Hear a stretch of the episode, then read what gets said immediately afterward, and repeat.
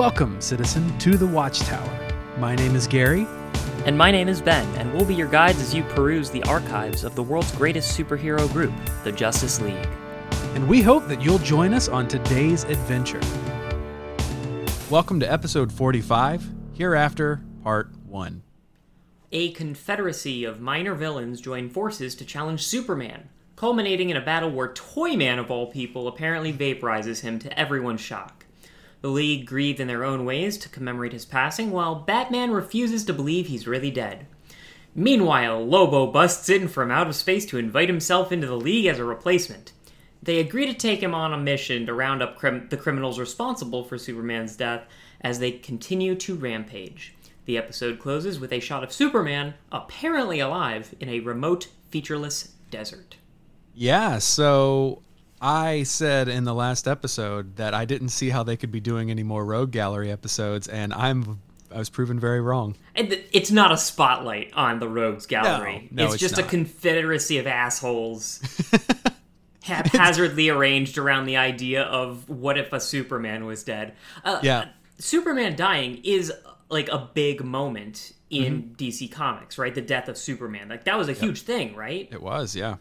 And as I understand it, this this was kind of a, a nod to that um, that that instance, that that event. I, I confess I don't know very much about the whole thing. I just you know you hear various bits of comic book lore in the circles we travel in without ever having to read comic books. So Right. I've heard of Flashpoint. I've heard of. Uh, uh, the, the the clone saga of Spider-Man. I've I've heard of the death of Superman. Yes. Yeah. Do, do you have any? Do you have any uh, history to bring to to mind for this? Not necessarily. I think I read some of the Death of Superman because it was in the '90s, uh, and I remember when Steel and Superboy and all those characters were kind of filling in for Superman after uh, who was it? Doomsday that killed him. I I think. think so. I think so. Yeah. and uh, I, I remember kind of like being adjacent to what was going on, uh, but I, I wasn't following it in real time. And it's like you say, it's one of those things I've said for years. I'll read this eventually, and it hasn't happened yet. Yeah, I, I think it's like I think it was a tr- really transient experience, a real sensational moment in comic book history because uh, back in the '90s, um, you know, I, I guess I don't know this, and I'm this is I'm I'm kind of jumping off uh, from some tangents, and I, I might be getting some details wrong, but I think the notion of permadeath was not well established. So, like the idea of someone like it, everyone kind of gets a blanket, um, like a, some some protection, right?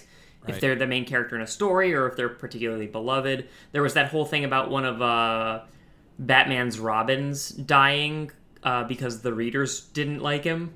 Um, Right. But beyond that, it takes a lot to kill an actual character, and because of all the dumb parallel dimension and alternate timeline stuff that would become very prominent in the '90s, I think that up to that point, the idea of some of, like of a character that important dying was just sort of kind of unheard of. I don't know Yeah. if I don't know if I'm ju- like I'm I'm just connecting dots that aren't there or anything. I'm I'm kind of making it up uh, as I go a little bit. No, I, think I think you're right. Unless you're an uncle or uh, a parent or something, you, there is no permadeath until. I, and I could be wrong here, but I feel like uh, Robin was the first like semi-permanent character to go. And we're And- talking mainstream comic books. Like I've read my old my my brother's old Legion of Superheroes comics, and those are just like so fucking campy as to like have Superman be replaced with Doombots. Like Right. that that that's not the same canon, I think, as the Death of Superman storylines. It's a Yeah, it's a yeah. different flavor. And admittedly, the X Men are like a blind spot for me. So there's a, a very real chance that like a major X Men character was killed off in the 80s, and I'm just not aware of it, or something along those lines. But I think I, I remember the impact of, of Robin dying in, in Death in the Family and being like, yeah. oh, okay, this can happen now. So Yeah, it's sort of a watershed moment like um like uh Aerith dying in uh, Mm-hmm. FF7, you know? right, exactly. So I, I remember a lot of storylines were kind of all bound up in the death of Superman, and that makes this episode kind of resonant because not only do all of the Justice League members have a stake in Superman, all the fucking villains do. Everyone Yeah. in Metropolis, the whole world. Like he Yeah. Mm-hmm. is the pinnacle. He's the top. He's he's like I don't think there's any there, there's there's not really a question that he's the quote unquote leader of the bunch. Right. Uh, so you know, I, I really liked that being paralleled in this uh, this episode as I think it was used in comic books. Yeah. Yeah, I thought it was a really interesting takeaway, and and and like you said, shows how important he is. Yeah. Um, but anyway, I just wanted to get that out of the way. We can get right into the episode now that we have established what is going to pass. Yeah. So it starts with a hooded Metallo hosting uh, the Springfield Republican Party uh, meeting. He looks. This is not the Metallo I'm familiar with. He looks a little bit more um, Two Face than than I remember him being. That's true. I think he I think he is modeled after the uh, Superman animated series um, character, which I have seen from the DVD set and never actually watched an episode with. Uh, yeah. Um, in, in an early point in this fight scene, uh, Green uh, Green Lantern says, "Watch out for the iron. Watch out for Iron Giant," and he's referring to Toyman's big robot monstrosity. That was cute. Two point two points of order. Uh-huh. Old Yeller and Iron Giant. GL has a thing for kids movies. I'm just willing. I'm willing to say. He does, yeah. I like that. Also, in the movie The Iron Giant, uh, Hogarth shows the Iron Giant uh, comic books of Superman fighting Metallo. So Oh, that's right. Oh man, remember that? Yeah, yeah, that's Yeah. right. Yeah, I remember yeah. there was a big Superman theme, but I didn't realize he was fighting Metallo. That's super cool. Yeah, yeah, yeah. And when he saw the Metallo with the um, with the laser cannon or whatever, that's what started him like shorting out into his uh, into his Optimus Prime form or whatever. right. Or I guess Decepticon, whatever, whatever it means. Megatron, that's the guy. Yeah. That, that's the guy I'm thinking of. uh, in any case, Yep. um, this this this group is just D-listers front to back. Toyman, Oh, yes. Livewire, Metallo, Weather Wizard. That sounds like something. Uh, Yeah. and also Kalibak, who is Darkseid, Darkseid Scion, uh, uh, Darkseid? Do I have that? Yeah, Darkseid Scion. Like, wh- why is like I feel like he's a bigger deal than the rest of these, and I don't know how he, how he ended up with this. Like, he's really down on his luck. Well, it's just like the last one, Sinestro rolling with that group of idiots. Yeah, Sinestro plus Clayface. right. That sounds reasonable. Uh, yeah, so they they show up in Metropolis and just start kind of fucking wrecking shit. I guess there is that Yep. small segment where they're all cultists and they're like, "We're gonna kill Superman," Yep. and that's our plan, mm-hmm. which is They- they- amazing. Yeah, they were one TV 14 away from, you know, cutting their hands and doing like a blood oath. Oh yeah, yeah, yeah, definitely. Well, but also just like the clear lack of any prescriptive plan. right. You know, like they want revenge on Superman. That's the that's the extent of their motivation, which Yep. is very fitting for a Toyman episode. It works, yeah. Um, yeah, I actually like the fight choreography in this first big mashup. Is everyone on, in on this? I feel like everyone's in on this one because they're I think so. all part of the grieving process for Superman, right? You Yeah. have the five on the Watchtower and Batman. So I think they're all here fighting Yeah. this uh, group of D-listers. um, but yeah, I, I like the fight choreography quite a bit. We have um, some good Flash and Wonder Woman working together to Mm-hmm. take out uh, Metallo, and and they warned J'onn to like duck. They warned him, "Hey, get out of the way!" And then they like clothesline Metallo, Yeah. which is a little bit of a nod to last episode. That the whole the whole idea behind that was we need more teamwork, guys. Right. Right. So now they're playing together. They're getting along, all the grudges that were formed when Soups decided to leave. You know, they're, they're sort of healing. They're figuring it out, man. They are. Probably doing some trust falls. well, one hopes. Uh, the Green Lantern ring's kind of a cheat on that one. Superman and Batman have a cute team up against Kalibak because, like, the- with Superman being like, "I don't think just just between you and me, I don't think you could have taken Batman either." Just punches him in the next week. yeah. It's very cute. Uh, but then Toyman uses like this laser cannon and just nukes Superman. Superman Right. pushes Batman and Wonder Woman out of the way, and he just gets dissolved, disintegrated, and the world goes silent. Yes. Like the music just completely gone, and like Mm. just like the kind of wind through the tumbleweeds is like the only like that desolate wind of you know ghost town kind of Yep. ambience, but nothing else. Yeah. Yeah, they set the uh the tension of this scene perfectly, I thought. Definitely, because like you could see an alternate version of this where the music and the characters all react differently, and it tells your brain, "Don't worry, he's not really gone. He's just like been knocked for a loop, or he's been transported somewhere." Which is what happened, but they don't Right. sell it like that. They sell it like a death, Right, exactly. like an exactly. unexpected death. I do feel like the most of ev- everyone on the team except for Batman kind of just gives up a little too quickly, right? Like just assuming he's gone. I mean, I I have a different take on it, but uh, we can wait until the grieving time uh, the, a little bit later in the episode to get into it. that's fair. Um, no, yeah, let, let's let's talk about it now. Yeah, so you know, I'm, I'm we're we're skipping over some of the substance to get to some of the uh, the some of the flavor of the episode, but like a lot of this episode is what happens to the world and everyone Superman knows when he's gone, and most of his villains, you know, uh, most of his villains don't celebrate his passing. Like Right. Lex Luthor shows up to be there for Lois, which is like a really kind of tender moment because like Yeah. we were both on different sides of his his identity, but like you know we we have lost a lot with his passing. So I don't know. I that that felt weirdly familiar to me. Yeah. Yeah. Hawkgirl, Flash, Green Lantern, Wonder Woman, and J'onn J'onzz are. I, I I think that this is very cute as well. Like this little drinking party on the Watchtower, Oh yeah. where Yeah, they're was- like, yeah, it goes from the somber funeral right to them cracking cracking wise about some of the antics that Superman pulled Oh in yeah. his time. It like didn't it did it feel to you like kind of like an army buddy send off? Like Oh, we had the public ceremony where everyone was somber and serious because that's what the public needs. Mm-hmm. But now the people who knew him best have their second ceremony and it's all kind of celebrating the life that he that that felt like an army thing to me.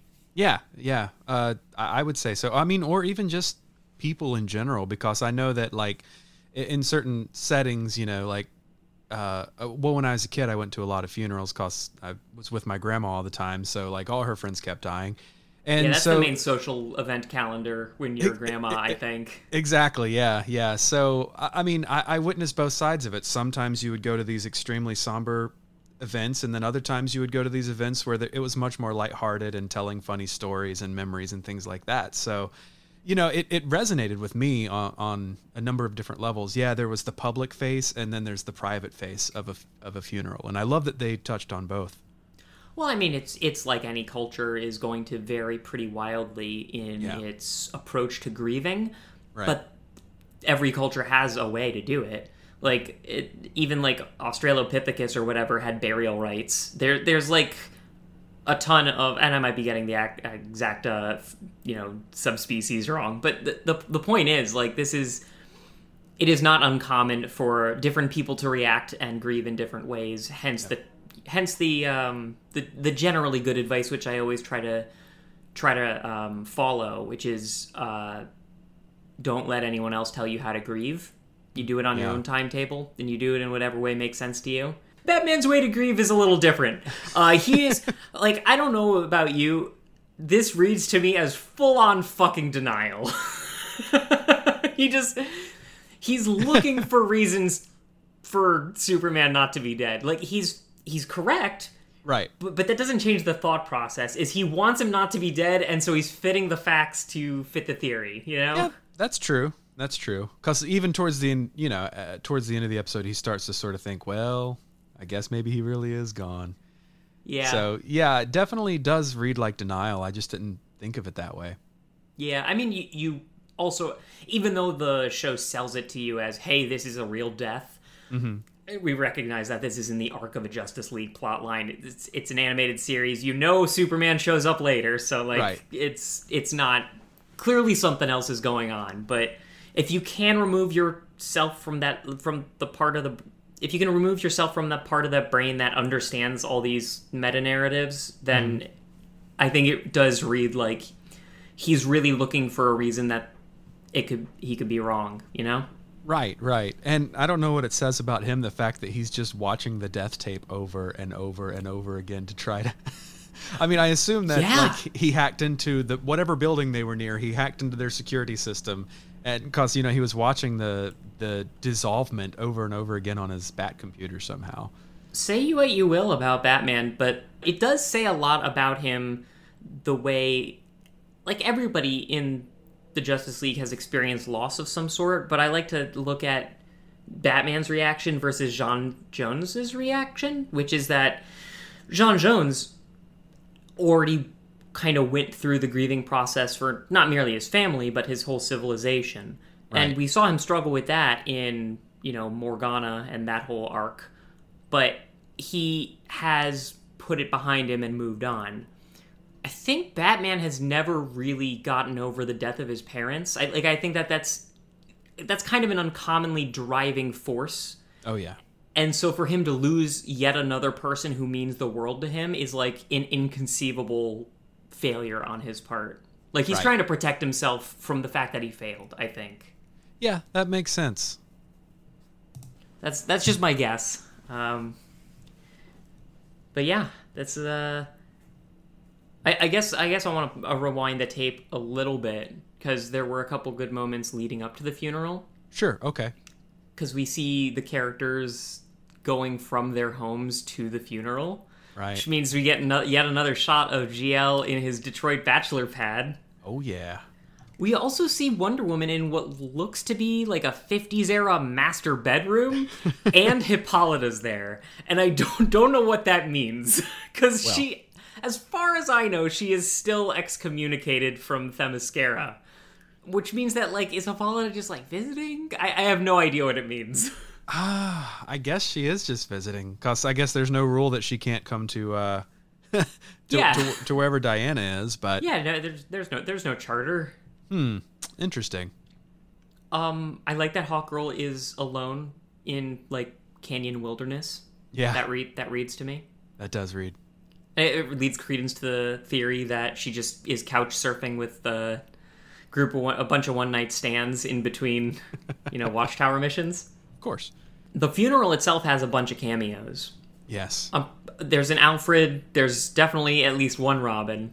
I, I only I saw one. I don't know about the others, but um, Ma and Pa Kent, Jimmy Olsen, Lois, uh, and John gives this great eulogy. I you know. John Jones should be giving every emotionally impacting speech in this in this show. He's just He great. should. Just the whole like he was more than a man. He you know accepted me in and and he meant more to all of us than we can ever repay. And you know it's it's kind of the same thing that you'd always hear about it, but it means more coming from him because you know his Oh, yeah. history and you know how much this new family means to him. Yeah, yeah. Um, I also like that uh, Wonder Woman is kind of decked out for this. Like it- everybody else has their costumes on. She has like this regal ambassador kind of robe. This this sort of head of state vibe to her, uh, Mm-hmm. Oh, yeah. which I think is like maybe a little bit of a, a spoiler for that she will eventually be the ambassador of Themyscira in like a political right. Right. Yeah, I, I liked the outfits that everybody was wearing to, to this funeral. Uh, aside from Hawkgirl's, which I thought felt a little underwhelming, but She could have put on pants, certainly. yeah, I, she definitely strikes me as a pantsuit type of gal oh yeah, definitely. with with wing holes cut out in the back of the uh, blazer.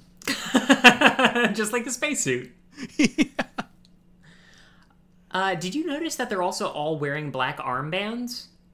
Oh no, I didn't notice that. Yeah, on their left arm, they're wearing a black armband, which, you know, the whole armband thing often reads as a Nazi thing, so I think that it is not commonly used. But I, I, I saw it as some subtle grieving tradition amongst, I don't know, whoever, whatever, whatever, whatever, whatever Green Lantern it, it, whatever whatever they do in the Corps I guess I don't know. They, they must like have a grieving tradition. So, someone's grieving tradition is being expressed here, and I, I didn't know whose it was.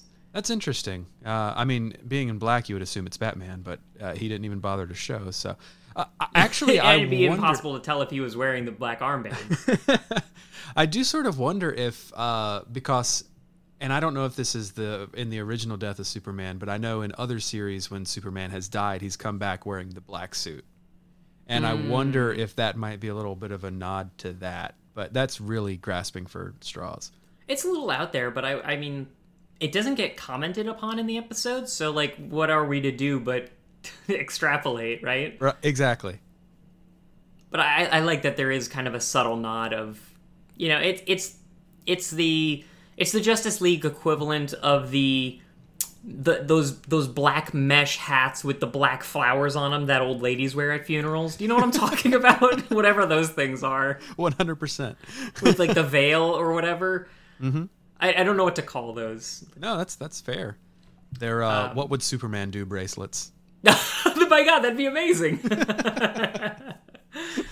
it doesn't actually say the letters, but they all know what it means. Of course, yeah. yeah. And then fucking Lobo shows up. Um it's pretty unceremoniously. Just just just ambushes the watchtower, breaks the glass, decompresses the whole fucking thing, and he's like, "Yeah, I'm here now." Right, right. So, Douchebag incoming. du- incoming douchebag.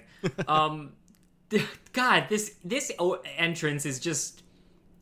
I love it in a lot of ways. First of all, I don't know how you feel about Lobo. I'm I'm kind of a big fan. Oh, I, I have very little opinion on him.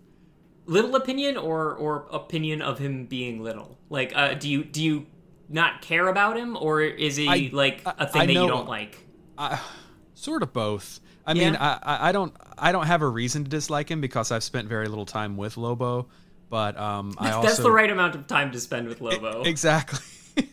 I think the only thing I really know Lobo from is there was a crossover with the Mask. Um, that that, did. reads That yeah was he was sort of the deadpool before deadpool would you mind if i i don't know talked about lobo for a few minutes I figured you would one of these episodes.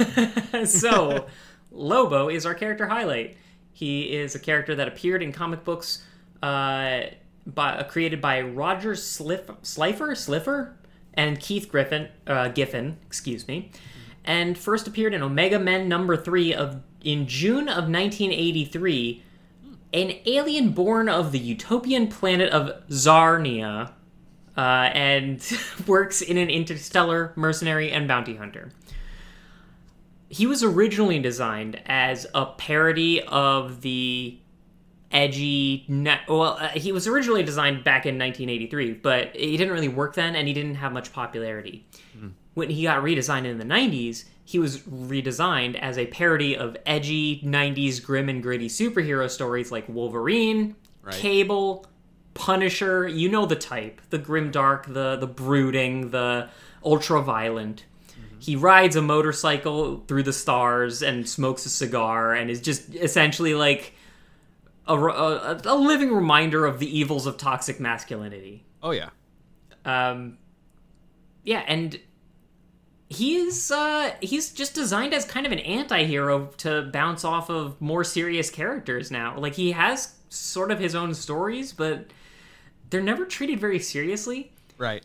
I actually found it very hard to nail down exactly what his power set was because it doesn't seem it, it again it's kind of akin to a Deadpool where like sometimes he's a little stronger than a person and sometimes he can punch the sun into the in, into the moon like it doesn't it's not Right. consistent.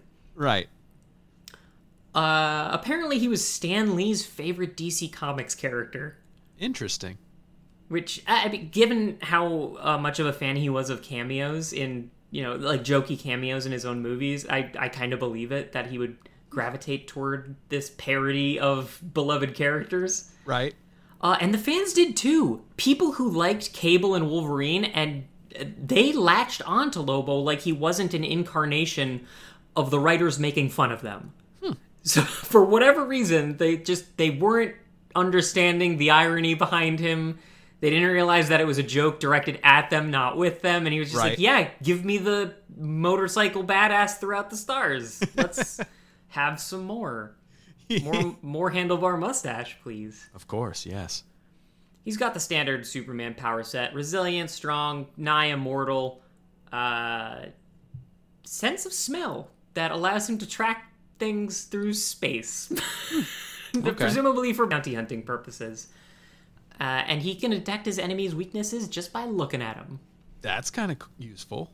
It, it's useful in like a bounty hunter. I need to get the best of my prey, kind of hunter from Jumanji situation going. Right. Um, but yeah, I actually like him a lot. I think mainly because he's not a true villain, uh, like an arc villain that you can kind of plan against. Like he doesn't have plans. Right. He just right. he's very reactive. He takes a contract based on his own preferences, based on saving his own ego. Um, he refers to himself as the main man, Right. Which is just amazing. yeah. Um, and I like that. I like that he doesn't have designs other than I want to fuck up strong people to prove that I am uh, the, the to as as a stand-in for a you know Porsche or a Mercedes or or whatever I'm being emasculated against. right. Right. Just just just to state his own ego, his own narcissism. Uh, what what do you what do you got for for Lobo? Uh, you have a general dislike of him? I, I don't know that it's a dislike. It's a disinterest, I guess, is, is the more appropriate way to put it. Uh, Do you like will- any of those other uh, like Wolverine Punisher types? Uh, well, when I was a kid, yeah, I loved Wolverine, and I I, I thought Punisher was cool. I, uh, this is a weird, obscure uh, crossover event, but back in the '90s, they did uh, Punisher meets Archie. Yes. I remember reading that and feeling super edgy as a kid, cause you know I think the D word was in it. Um, but you know, uh, that was long before Archie met Predator and all these other weird crossovers that they've done throughout the years. And you know, I, yeah, I I was kind of drawn to that grim dark at one point, probably because Batman. But I don't know. The, your explanation and the fact that the people that he was made to parody didn't realize that they were a part of the joke makes me like him more. I'll, I'll put it that way. There's there's kind of three different buckets to keep in mind. One is the Batman bucket. That's Yep. your that's your brooding uh, anti-hero or or or arch- uh, brooding archetype. They're edgy, Yeah. but they're not edgy in the same way that Punisher and Wolverine are edgy. They're they're they're the second bucket, and I actually hate that bucket, which is just the ultra violent, very uh, very um, obviously exuding masculinity from every pore, a lot of aggression, Right. uh, and just just just it doesn't do much for me. I like the brooding on on uh, brooding on rooftops bit. You know, I like that noir feel that Batman gives. I yeah. do not have any patience for muscle boys uh, being angry and muscly at each other. That's fair, and really, I'm that way now. I'm not sure why they appealed to me more as a kid. I guess maybe because my head wasn't like fully wrapped around what the muscle-bound types were. You know? Oh yeah. no, I, I had I've- no taste as a child either. I mean, like, there's no. It's just whatever you're around, you know. But then there's the third bucket, which is the I'm so uh, like, which is the Lobo bucket, which is the over the top. I'm trying too hard to be hyper masculine. Right. Because and it's so clearly because of my crippling insecurity type of person. Like Lobo is very clearly somebody who's not secure in his own masculinity and feels the need to project it at every opportunity and that just makes him a joke like he's a Right. johnny bravo so like it, it it is hard to work up the same distaste for a lobo that, that for me than it is for a punisher That's fair. I, I Um, can totally appreciate that. it's so easy to laugh at lobo he's such a goon Right. Right. And and I will say the second he spoke and it was Brad Garrett's voice, I was like, this this works. That works. I like it. what uh what else do we know brad garrett from He's the brother on Everybody Loves Raymond. That's like his biggest thing. Yeah, that that that is a really good voice for And, that uh, role. Yeah, yeah, I thought so. And he's also uh, Big Dog and Two Stupid Dogs, which is a completely different. Oh my god, that was him. Yeah. Corn. Uh, yeah, and Brad was also all over Biker Mice from Mars. If you watch that, but I complete well that tracks Yeah. nearly linearly from Biker Mice to Lobo. That's like not even a hop, skip, and jump away. That's in the same damn zip code, man. exactly. but yeah, that that Lobo just enters. He just is like, "I'm. We're done with the sad stuff for this episode. We you've you've felt it." Uh, and it just I really love this entrance because it it's uh, accompanied by crunchy guitars Oh, it's so out of nowhere. it's it's awful, but it fits the scene so well. I I really and like everyone's kind of jumping into this new joke tone because the first thing that J'onn J'onzz says cracks me up. You are not welcome here. This is a private gathering. They're on the watchtower. what do you mean this is a private gathering? Yeah, there was some good one-liners. I wish I had written more of them down, but across both parts of this, there were some good ones. Yeah, he. I mean, like the entire just Lobo performance. It's not really a one-liner. It's just kind of a long paragraph tirade of the person that Lobo is, just injecting itself into this scene that doesn't fit a Lobo, which is Right. arguably the scene that a Lobo best fits. Yeah, yeah. you know, like the contrast is really useful in selling the audacity of this character. Right. Yeah. Totally. And I mean, uh, it's it's risky using this kind of tonal shift, right? Because you go from this very dark, heavy, uh, heady stuff into this bright, colorful bullshit, and it's like, what is, why? we, we see it by the end of the episode that Superman isn't dead, but anyone Right. with any grasp of genre conventions will realize as soon as Lobo's in the scene, oh, Superman can't be dead. exactly. There, there is no way that you can have a Lobo in the scene if Superman is dead. One hundred percent. Yep. Uh, yeah. Do you feel good about his place in the episode? Like, as the mood whiplash thing, do you think that he's needed levity? Like, what?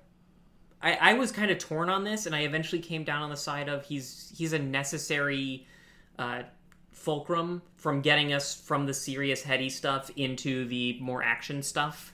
I I agree. Yeah, totally. Um, I initially, I don't know. It it I feel like it should have bothered me a lot more than it did, but I thought that they just balanced it kind of perfectly. Like when when he came in, I was like, well, this is different, and then immediately I was on board. So bragging about his sexual exploits, hitting on everyone, Right. uh, spitting on Superman's name. That's you know, calling him six feet under right to their faces immediately.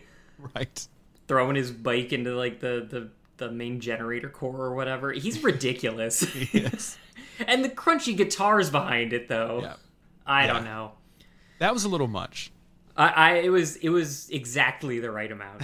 like, like I I don't know. I'm I'm a big fan of Lobo breaking the fourth wall, uh, Right. the third wall, let's say. Yeah, yeah, Uh, but yeah. Anyway, we we have the rest of an episode to wrap up, so I'll, I'll try not to linger too much on it. Um, you did mention Batman has that soliloquy where he standing in front of the Superman monument, kind of saying, "I don't want to give up on you, but maybe I'm just kidding myself, thinking Right. that you're still alive." Uh, but he's interrupted by the same assholes as before who took down. Like, I guess they're like, Superman's gone.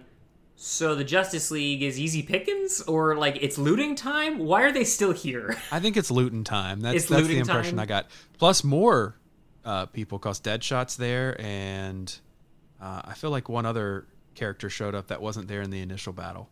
Are you sure that's Deadshot? Oh no, no, you're right. Um, is Copperhead got Copperhead. involved, Yeah, he showed up. which made me happy. Yeah. we had Scarlet Sapphire. Mm-hmm.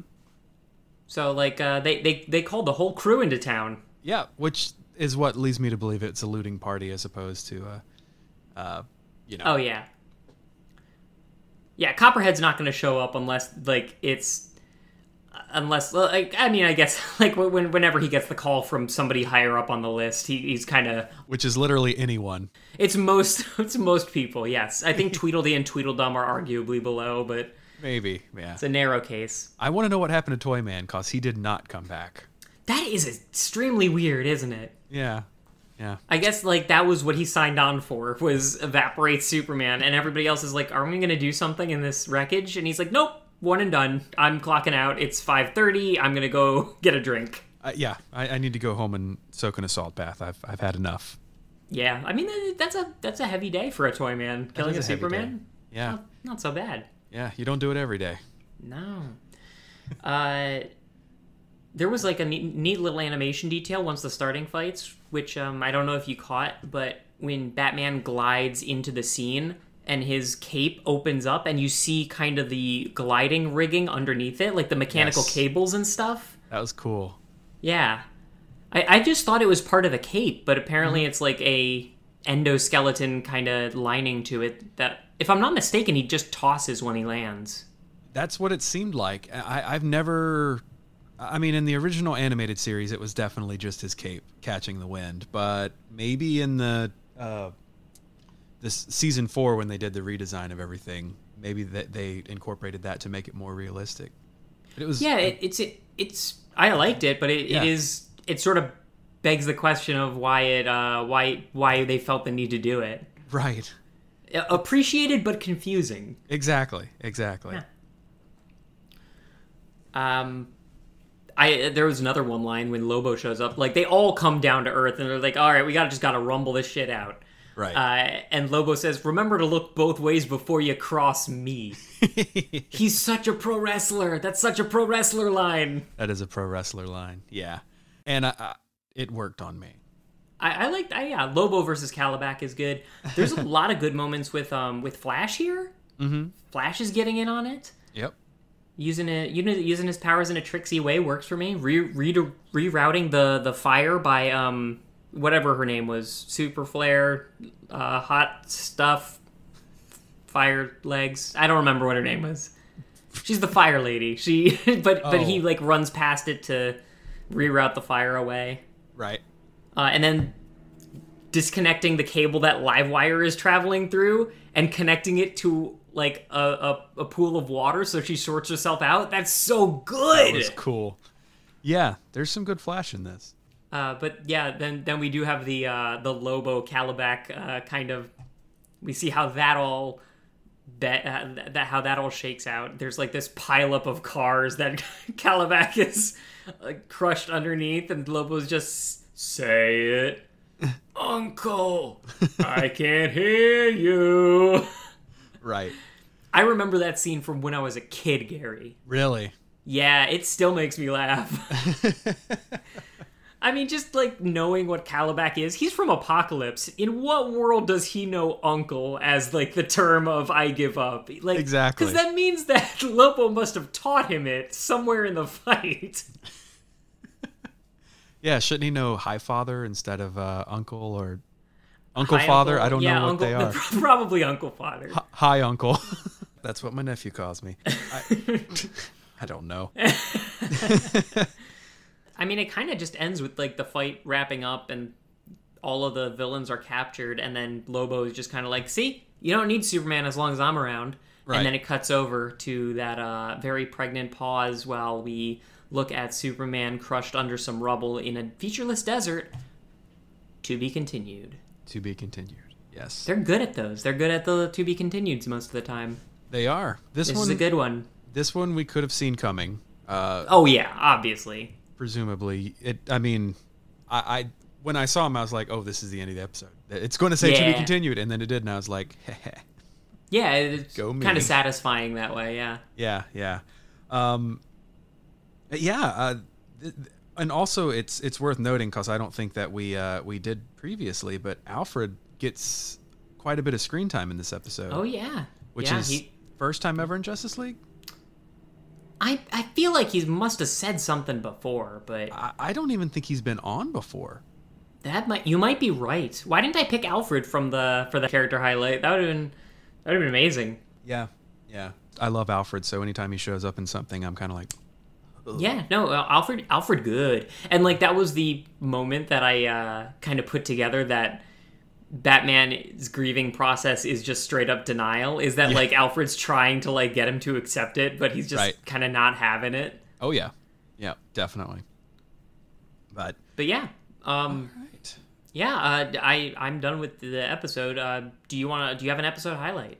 Um, I do. There's a little line from Flash, uh, where, and I'm I'm probably going to butcher the exact quote, but uh, he he said to um, I think it was Martian Manhunter or Green Lantern, one of the one of the green guys. He said, uh, "I used to be able to goof around because I knew Superman would have my back. Now all I've got is example, and that's going to have to be enough." That's very good. That's a good quote, and and it's a rare Yeah. side of Flash that we don't get to see often. Well, more to the point, like it's it's a side of Flash that he himself recognizes has to come to the front. Yeah, that's true. Like he's like I I'm there's there's no there's no room for goofing off anymore. Like Right. I, I got to step it up now. Yep. So- Yep. and he does. He pulls off some of the coolest fight stuff I've ever seen him do. That live wire reroute is so cool. What a cool guy he is. Uh, how about you, Ben? Batman's whole grieving process just feels Mm. so relatable to me. Like Yeah. you know, I, I- you've heard stories of people go missing in action and like their loved ones don't believe that they're dead. Like it's and it's it's tragic for everyone around them because they don't have the closure and they can't let it go and you know it's it's just and because like that's a very foundational relationship for Batman in this series. The Batman Superman thing is is kind of his main relationship in the Justice League, you know? Right. Like the Diana stuff is flirtatious, but like Superman's kind of the one who's always at his back, and uh, to see him react, maybe not more strongly than everyone else, but in a decidedly more visceral way, yeah. like he's not handling it gracefully, and Right. that that was very. It, it lets you kind of peer beneath the uh, calm, cool, logical facade. And look at what like kind of motivating his actions. Like, yes, he's going through it methodically. Yes, he is speaking logically. Right. No, it's not being motivated by a place of logic. It's being motivated by a crushing feeling of loss and helplessness. Yeah. So, yeah. Good stuff. That was Batman's whole arc in this episode was like tied for the Flash thing. So I'm I'm I'm glad we uh, didn't repeat each other too much here. I think this is the first episode where I'm like, I I kind of don't know how it could have been better. Like, I think this is very close to the best episode that I think this that we've had so far. I don't know if fair. I don't know if you feel any similarly to like even the action wasn't the primary aspect of it. It was Right. good when it was there and it was to a point.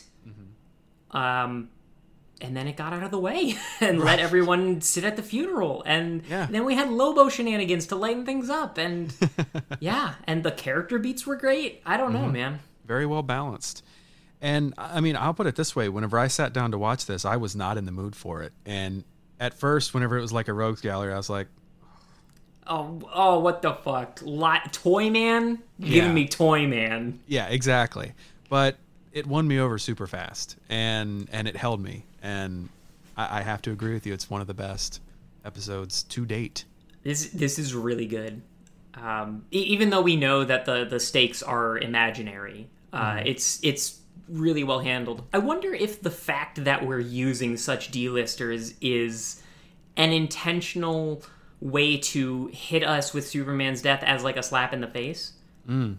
That's know? interesting. Yeah, Like if it was a Lex Luthor, maybe it wouldn't have hit had the same punch because we could have seen it coming. Maybe right, right. Yeah, that that's that's true. I mean, imagine how angry he is that he tried to destroy Superman time and time again, and friggin' Toy Man beat him to it. Oh man, I what I would give for the like outtakes blooper reel after the credits where he like picks up the newspaper and he's just like, "Oh, oh hell no. Oh, I I don't Mercy, get in here. Mercy get in here. Ultra Humanite, turn down the opera." and here's the thing, Gary, everything in this episode was great. You're not prepared for episode 2, guys. No, You're, not. You're not. not. You're is not. that good or bad?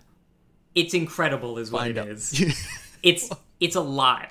Right. is what it is. Well, maybe I hate it. Uh, tune in in seven days to find out. You, maybe you hate. You can tell by my grin how much I hate the next episode. yeah, yeah. How could you not hate an episode that is mostly Superman? right, exactly. um, but yeah, more on that uh, in seven days. Until then, Ben, where can people find you? Oh, people can find me uh, grieving Weather Wizard. He did not make it out of there alive, uh, but luckily his whole family showed up, as well as uh, Bill, Billy Olsman, uh, the reporter. and and and some other and some other name that's sort of close to Lois Lane, his loved ones. Um, but, but when I get out of that funeral, I'm going to be at my podcast, uh, the Cartoon Cast. It's a podcast about old cartoons. I do it with my brother. Uh, you can find us at fancybat.com slash cartooncast. And Gary, where can people find you? Well, uh, in a previous episode, I talked about one of my bands. Unfortunately, we broke up, but just started a new one called Incoming Douchebag. Uh, we're going to be playing this weekend and hoping that Lobo shows up. So uh, He's the entire audience, he is the entire audience. and also the barkeep. He's everyone. Yeah, uh, but when I'm not doing that, or how do I dismount that stupid? You have to sit in it, Gary. The audience needs to see the whole process you putting yourself. You're going through a Batman-esque grieving process right now, where you, you're denying that you can't get the the outro well, and you're having to go through it in stages. And I'm your Alfred buddy. I'll keep your feet to the fire and push you through this. I appreciate that. Uh, good old Ben Pennyworth ha- hanging on. Tight. Pennyworth. Boy oh boy i'm just going to say i can be found at the wax nostalgic network because there is no logical dismount and uh, you can find links for ben's show my show all the shows in the show notes and uh, we'll see you next week ben Give, give yourself a break. This was this episode had Lobo in it. it did it did um, There was only so gracefully that we could have ended it. it's true Maybe if you put some crunchy guitars in the outro, we'll be good. i'll see what i can do at the very see least we'll, we'll just blast off into space on our crotch rockets All right.